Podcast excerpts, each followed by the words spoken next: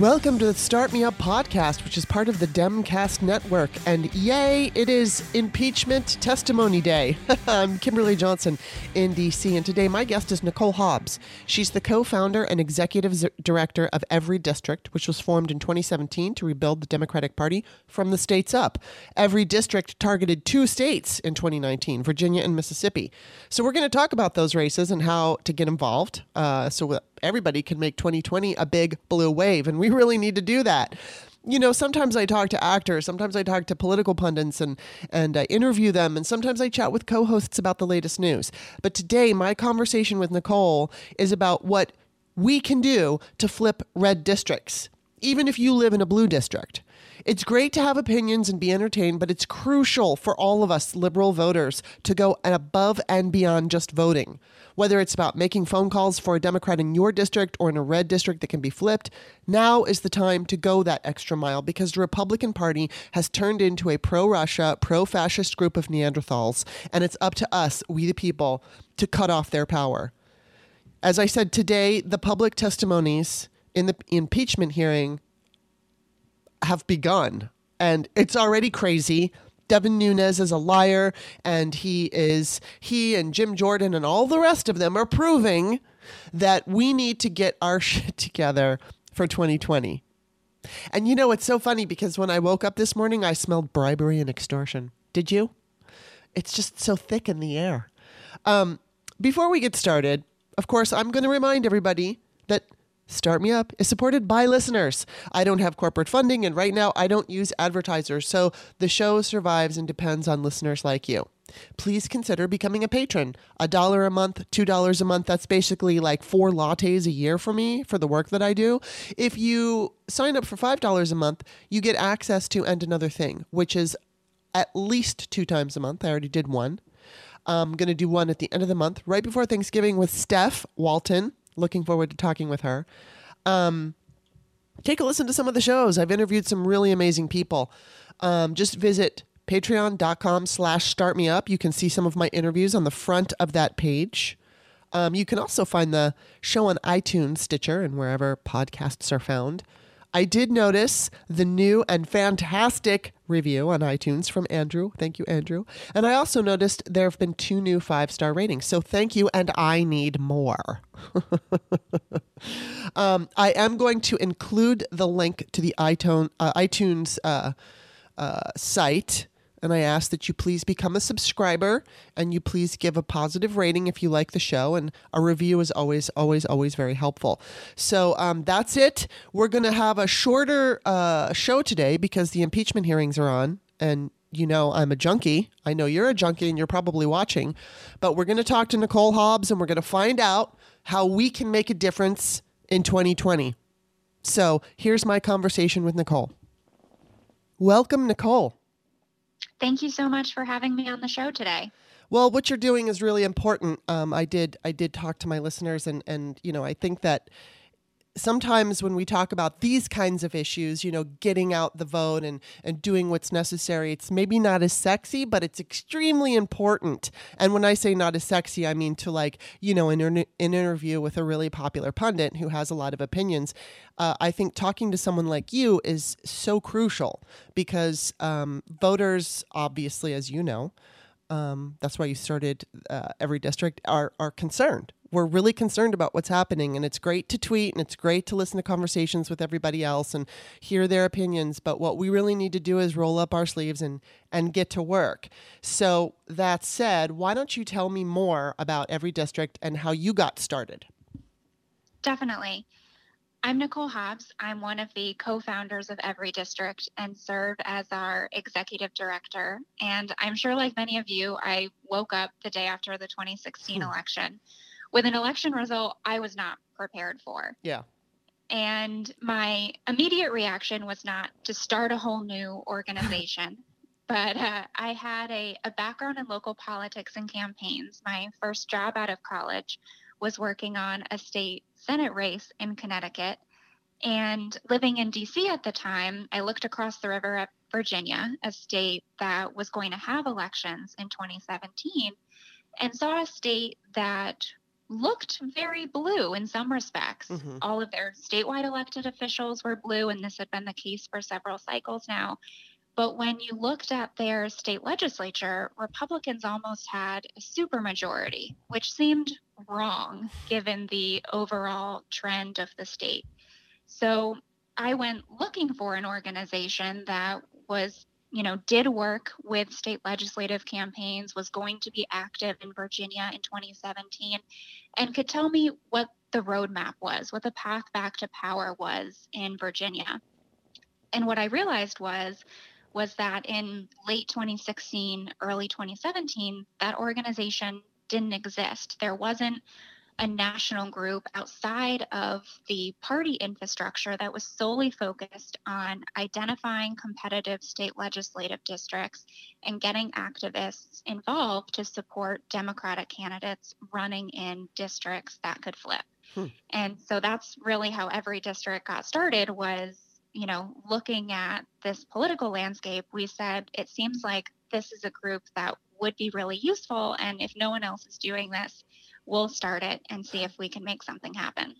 That is freaking awesome. I love that you're you. doing that. That I mean, talk about just you know rolling your sleeves up and getting involved. That is um, wonderful that you've done that. And so, um, how do you support state legislative candidates? Sure. So, really, the first problem we had in Virginia was not only was there no group on the left who was putting out a roadmap of which districts are actually potentially competitive, but no one had this information. Hmm. We looked at, you know, Cook Political Report and 538, and for all of you out there who are political junkies and check all of these various websites, I assumed that they had a state legislative section that I had just never really bothered to click on.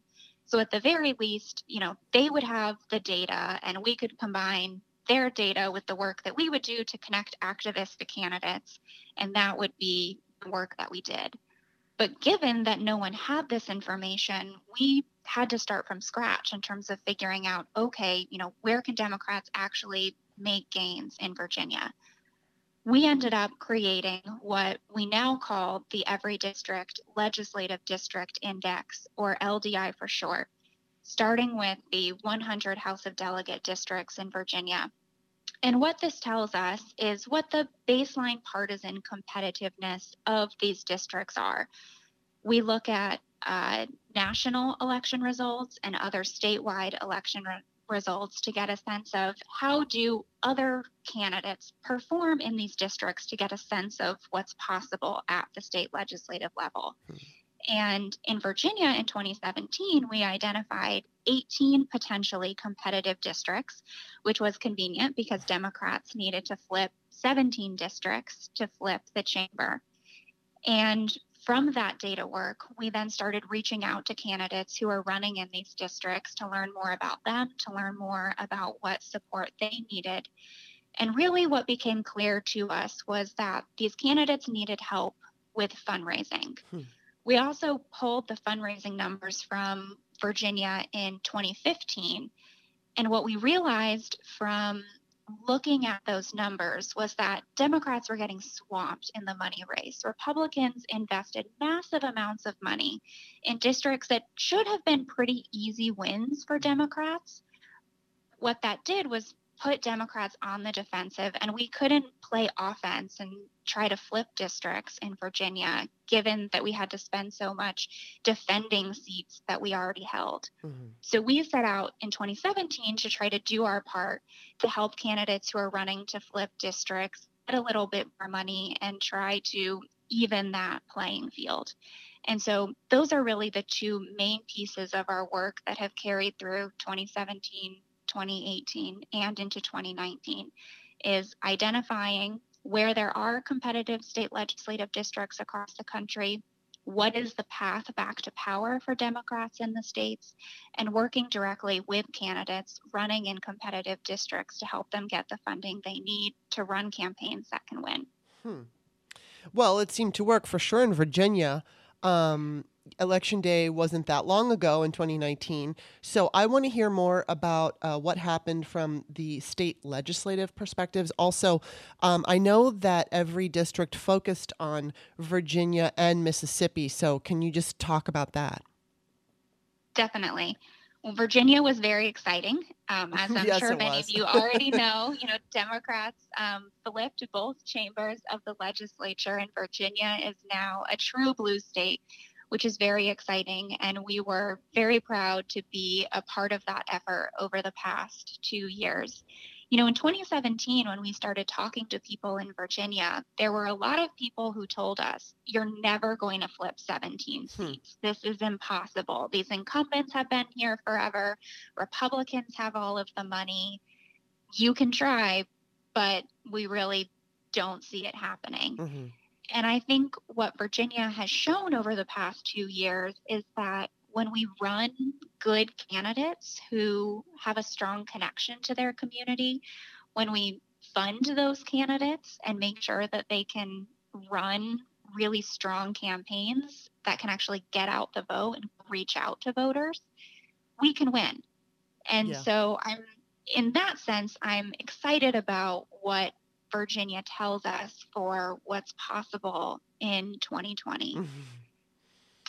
Where I am a little bit concerned um, is what we saw in Virginia was a state that is rapidly trending blue. Mhm. And a lot of the districts that Democrats flipped, according to our data analysis, are districts that have a positive LDI score, meaning these are districts that, when we look at previous statewide and national elections, Democrats are already winning these districts, but they had just kind of been left behind at the state legislative level for one reason or another. Um, you know, we also had the redistricting case that happened in Virginia earlier this year that really changed the map, Mhm. especially in the House, um, and opened up a lot of new opportunities for Democrats in districts that now, under these new district lines, were strongly Democratic districts, and we saw a lot of gains in those places. We also saw Democrats continue to do well um, with suburban voters, which will be, again, a key voting bloc in 2020, both at the national level and at the state legislative level. Um, but where the results in Virginia concern me a little bit for 2020 is that in other parts of suburban Virginia, places that are trending blue, but maybe not fully blue yet, um, we saw some candidates come really close, but not actually get to a win. Um, and we also didn't see, and this was true in Virginia and Pennsylvania, and their local election stands out as another example of this. In places that are maybe you might call them more ancestral democratic areas that that aren't the suburbs are a little bit more rural. Um, we saw democrats continue to lose ground in those places which is concerning for 2020 and the state legislative landscape primarily because there are a bunch of states and a bunch of state legislative seats in those states where winning in blue places in the suburbs won't give us enough seats to get to a flip in those state legislatures. And I think of states like Pennsylvania, like Michigan, like Wisconsin, um, as places where Democrats are really going to need to think about their strategy. And running the same playbook that we did in Virginia isn't going to lead to the same results in Mhm. those places. Hmm. And to talk for a moment about Mississippi, we were really glad to be in Mississippi. Um, you know, it's definitely a state that has not seen a significant amount of investment from Democrats in recent years. Um, but there are some ex- still exciting trends in Mississippi. You know, for us in the work that we did and the candidates who we endorsed, Mike Espy's Senate race uh, last year showed that Mississippi is experiencing a lot of the same trends that we're seeing nationally, where Mike Espy did quite well in a lot of suburban areas um, outside Jackson and outside Oxford. And those were districts where Democrats did well in Mississippi. Two of our candidates flipped districts from red to blue, even if the overall trend line in Mississippi wasn't quite as exciting as what we saw in Virginia. Well, um, I don't I, I don't know the numbers here, but I know that like I watched Steve Kornacki as results come in. Is it true that the Democrats had better um, percent like higher percentages um, in Mississippi this time, even though they didn't have the wins that we saw in Virginia? Yes, we definitely saw a higher turnout this year than there was in 2015, which was the last time uh, that any of these races were on the ballot in Mississippi. And then also, did the candidates have like, um, like for instance, uh, candidate X in 2017 or you know an, an earlier election might have gotten 40% of the vote and then maybe in, in, in this 2019 election they got 50% was there anybody and, and while they still lost and i'm just throwing out numbers did they have higher percentages as far as uh, the amount of votes as opposed to just the turnout? Or yes do you know no. that? Um, so in Mississippi, there are two diverging trends happening, which are, I mean, are also happening in other states across the country. We definitely saw gains in a lot of suburban districts. Mm-hmm. So even places where we didn't get to a flip, mm-hmm. uh, the Democratic vote share was definitely higher. Okay. Um, but there were, we also lost quite a few districts in Mississippi, and this hmm. was particularly true in the state Senate. There were several districts still held by Democrats that leaned heavily Republican. Mm-hmm. Think kind of large double digit negative LDIs according to our data work. Um, you know, kind of firmly places that are Trump country on the national level. And we ended up losing those seats, which cut into um, the overall gains that Democrats were trying to make mm-hmm. in the mm-hmm. state. So there's good news and bad news yeah. that came out of Mississippi from those two trends. Well, it's good to have any good news in Mississippi. yes. Considering how red it is. Um, so, what are your plans for 2020? We plan to be in several states across the country in 2020. In early September, we released what we're calling our Purple State Project. We did a massive update of all of our data. And if you'd like to see it, you can go to our website, everydistrict.us, where we have a big map on our homepage. You can click on any state, and we'll show you all of our district rankings for that state, along with our overall chamber ranking for the 2020 cycle. Hmm. And from our Purple States project, we've identified uh, 28 chambers, I guess 24 now that 2019 is over in Virginia and mm-hmm. Mississippi are not included in that, that we're keeping our eye on. Um, and these include states that, you know, probably makes sense that we would be there. States like Arizona, Iowa, Michigan, Minnesota, Pennsylvania, and Texas. Um, then there are a few other states that we're keeping our eye on um, Georgia, Montana, North Carolina, Ohio, West Virginia, Wisconsin.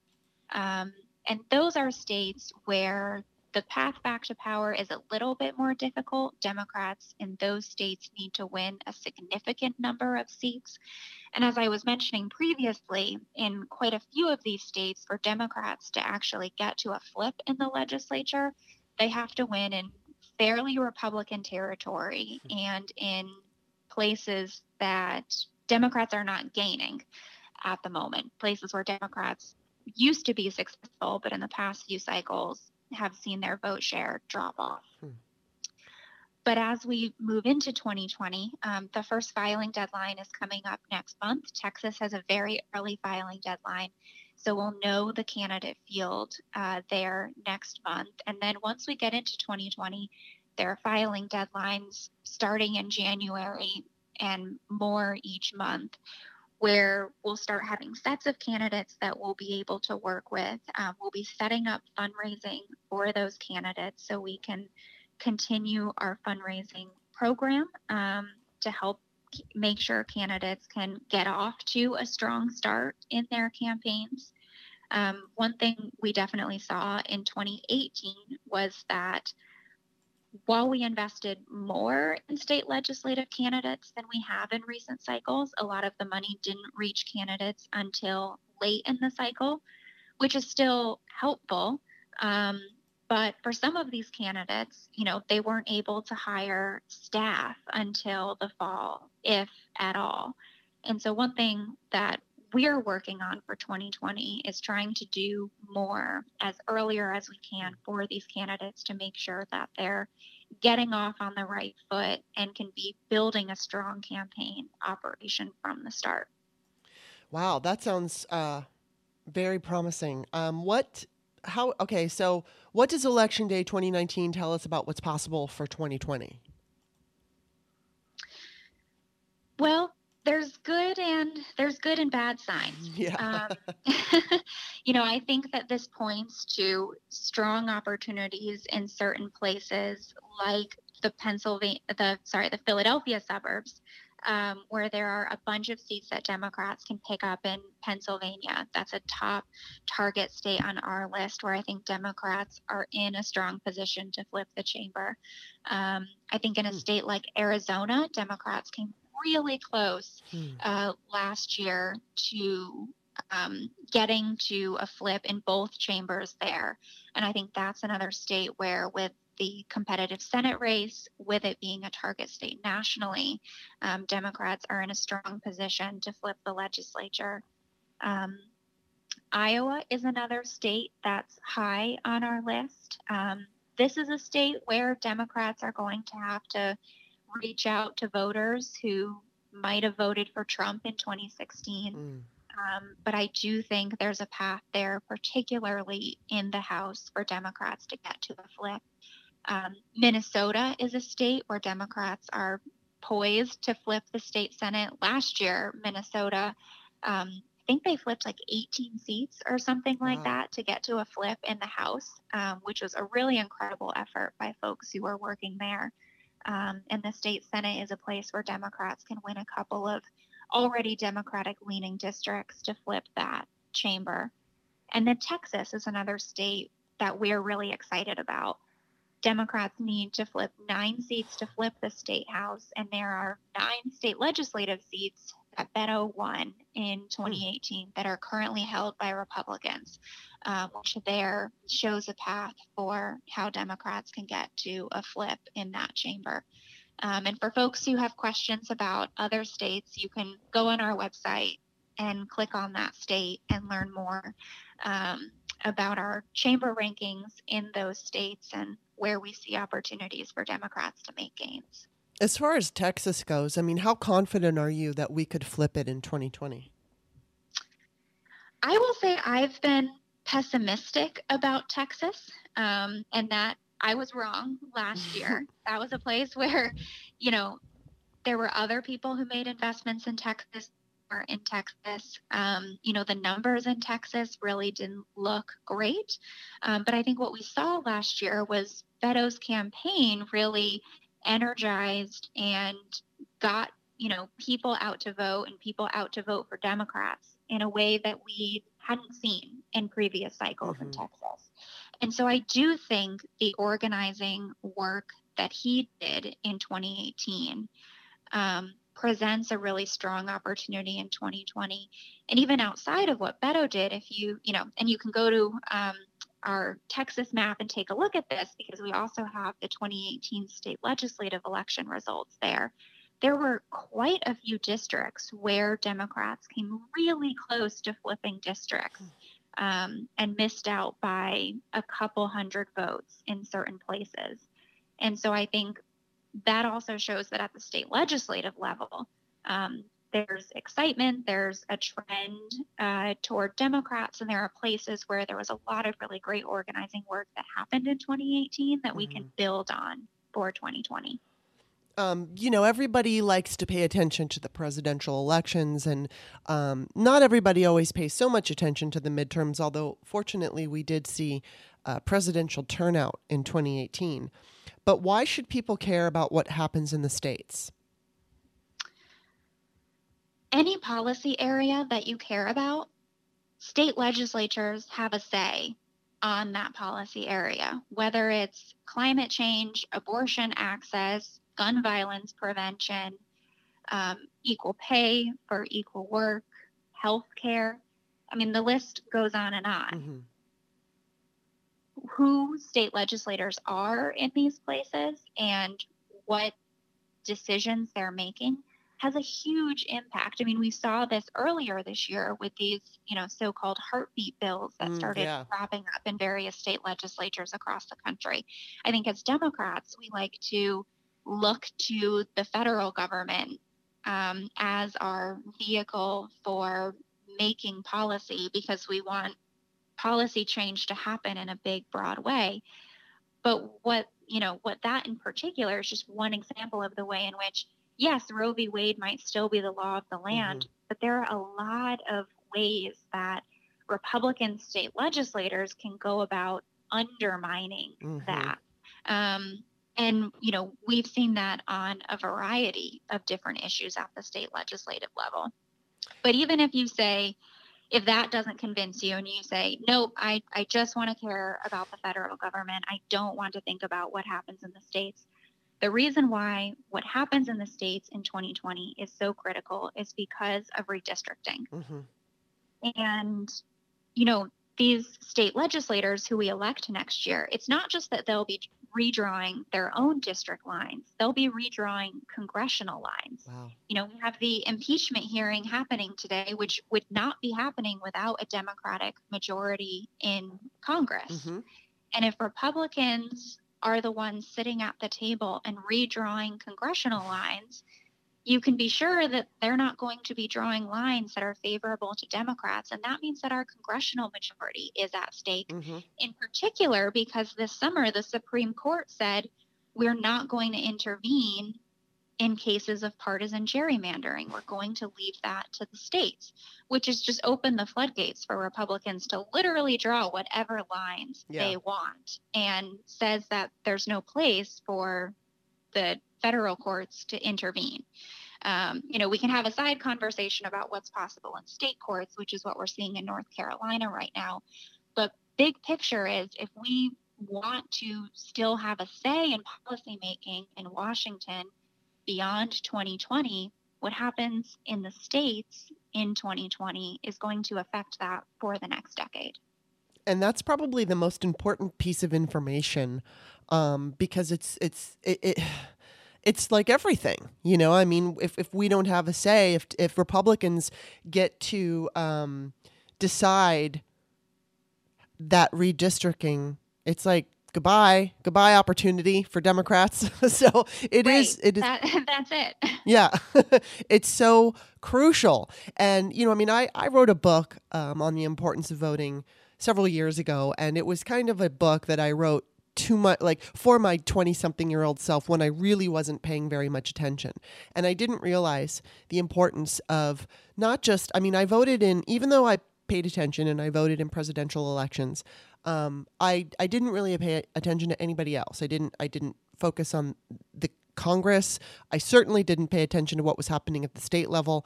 And part of the reason, and I've talked about this before on my show, is that uh, I went to California public schools, which never really taught civics or government.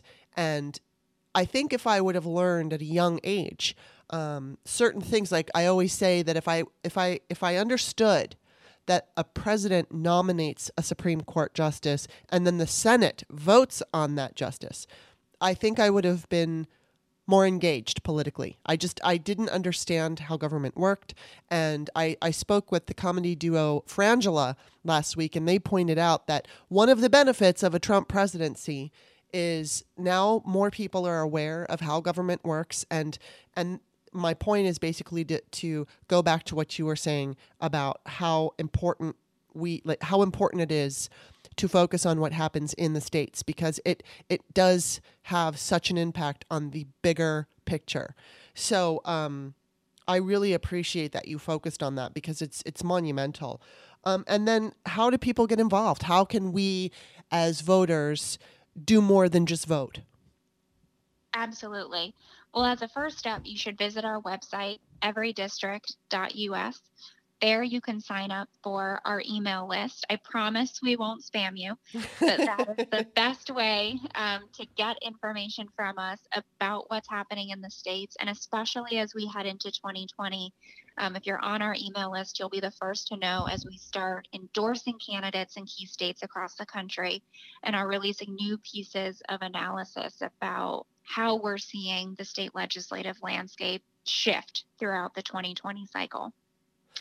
The other ask, the other thing that you can do right now is you can donate. And if you click the donate button on our website, um, that will let you donate to what we call our 2020 fund. Um, so, as I mentioned, one uh, thing that we're trying to do is make sure that candidates we're working with can get a strong head start in their campaigns. So, this 2020 fund will allow us to build up a pool of money so we can write checks to candidates shortly after the filing deadline to help them start building their campaign operations from day one. So whether you can give $5 or $50 or $500, every little bit will go toward helping candidates on the ballot in 2020 who are running in the most competitive districts across the country. And if you really want to take the next step, um, you can become a fundraiser with EveryDistrict. So we believe in a, a different way of doing fundraising. I'm sure a lot of you out there have given to Democratic candidates and causes before, and you get what I like to call the emails, which is, you know, an all caps email. Maybe it's from Nancy Pelosi saying, you know, if you don't give $5, we're going to lose our House majority and it will be your fault. Yeah. um, and look, these emails work. They raise millions of dollars. Yeah. And maybe you give, but you give because you're scared and Yeah. not because you're excited about what's possible. With our fundraising program, we recruit people who we call fundraising champions. We train you and we teach you how to be an effective fundraiser for state legislative candidates. So it's great if you can give $5. It's even better if you can give $5 and get 10 of your friends to also give $5. dollars hmm Now you've just started to multiply the impact that you can have on a state legislative candidate. So if you're interested in taking that next step, um, you'll see our take action section on the website, and you can go to our fundraise page and learn more um, about how you could get involved with us in the fundraising process. And I'll also note that right now we're kind of in between where our 2019 campaigns have ended, our 2020 campaigns haven't started up yet. Um, but once our 2020 campaigns are in full swing, we also have lots of ways for folks to get involved, to knock on doors for candidates if you're living in a key target state, um, or to do phone banking or text banking for candidates if you don't directly live in a state where we'll be working. Yeah, and that's key. I mean, like I, I in my introduction, I pointed out that you know there's there's so much we can do. We need to put in a little extra effort because our democracy is literally at stake, and unfortunately, the Republican Party has turned into something that even some some of their own members don't recognize anymore. So all of all of this is wonderful. I'm so glad that you uh, started EveryDistrict, and I'm going to be putting the link to uh, that site in the description of the pa- in, in the Patreon description. And why don't you tell everybody where you are on social media? You can find us on Facebook at EveryDistrict, and you can find us on Twitter at Every underscore District. Perfect. And so I will be including the links to to um, the Twitter and to the website. And thank you so much for coming on today and talking with me. Thank you so much. I really appreciate the opportunity. It was great having you on. Well, pardon the the beeps. I got two phone calls in the middle of this interview, which has never happened before, and I'm going to have to figure out a way to turn that feature off on my iPhone. If anyone has any suggestions, go ahead and comment. Um, that was a great conversation and, and a very important conversation. As I said at the beginning of, of the uh, the show, I think that we love, you know, we get caught up in the excitement of things and the sexiness of all the politics and the, the anger. So I would just say, you know, use your anger to guide you into helping other Democrats winning in 2020 Um, I, as I said, I'm going to include all the links, and it's great. It's a great website. There's all kinds of places to go and visit. And um, also, you know, when you are working on helping the Democrats, it takes some of that anxiety away, especially when terrible news comes down you know, I mean, there's so much of it that I can't even think of one particular thing outside of caging children. Um, but it makes you feel like you're doing something instead of just being afraid. And right now, there are a lot of things that are scary, and our democracy literally is hanging um, on a thread. You know, we the the norms that we've come to depend on and rely on are not necessarily rules that have been in place. They're just just norms that have been followed, even by presidents that we haven't liked on either side of the aisle. So now we're in a new territory, and thankfully, there are people like Nicole who have made a decision to do more than just vote, to do more than just be upset and afraid when Donald Trump does or says something awful and hurtful to our country. Um, thank you for listening today. I, I, I am dying to get back to these impeachment hearings, but I'm also very grateful that this show, um, you know, was was was scheduled because it's kind of a perfect thing. We're watching these impeachment hearings, and now here's something that you can do to help change how our country is set up politically. We can do this. We can just work from the state level and work the way up.